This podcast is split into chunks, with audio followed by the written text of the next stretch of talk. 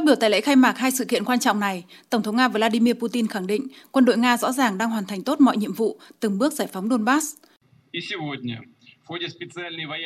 Hôm nay, trong một chiến dịch quân sự đặc biệt, những người lính của chúng tôi cùng với các chiến binh của Donbass đang vinh dự hoàn thành nghĩa vụ của mình, chiến đấu vì nước Nga, vì cuộc sống hòa bình ở Cộng hòa Nhân dân Donetsk và Lugansk.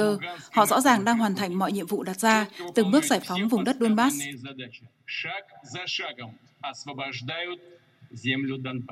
Ông nhấn mạnh rằng nhân dân Nga tự hào về quân đội và hải quân của đất nước, sự chuyên nghiệp và lòng dũng cảm của những người bảo vệ mình. Tại mọi thời điểm, những người lính đã bảo vệ chủ quyền và an ninh của Tổ quốc một cách đáng tin cậy, mang lại tự do cho các dân tộc khác. Tổng thống Putin bày tỏ mong muốn một lần nữa cảm ơn những người thợ chế tạo súng của Nga đã trang bị cho quân đội và hải quân những vũ khí hiện đại ngày nay đang làm việc vì chiến thắng, vì sự phát triển công nghệ và công nghiệp của cả đất nước, của cả nước Nga. Ông nhấn mạnh rằng Nga ủng hộ sự phát triển hợp tác quân sự kỹ thuật rộng rãi toàn diện nhất. Ngày nay, trong điều kiện của một thế giới đa cực đang dần xuất hiện, điều này đặc biệt quan trọng.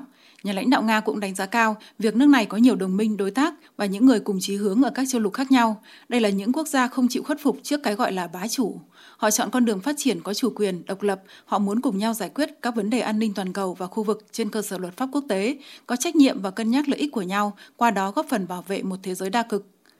Diễn đàn kỹ thuật quân sự quốc tế AMI 2022 diễn ra từ ngày 15 đến 21 tháng 8. Năm nay, trong khuôn khổ diễn đàn, khoảng 1.500 tổ chức công nghiệp quốc phòng của Nga sẽ giới thiệu hơn 28.000 mẫu sản phẩm quân dụng, lưỡng dụng hiện đại.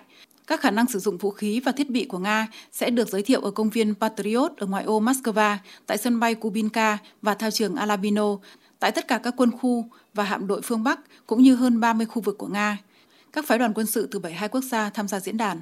Hội thao quân sự quốc tế Army Game diễn ra từ ngày 13 tháng 8 đến 27 tháng 8 tại 12 quốc gia, bao gồm Nga. Hơn 6.000 binh sĩ và sĩ quan từ 73 quốc gia trên thế giới tham gia.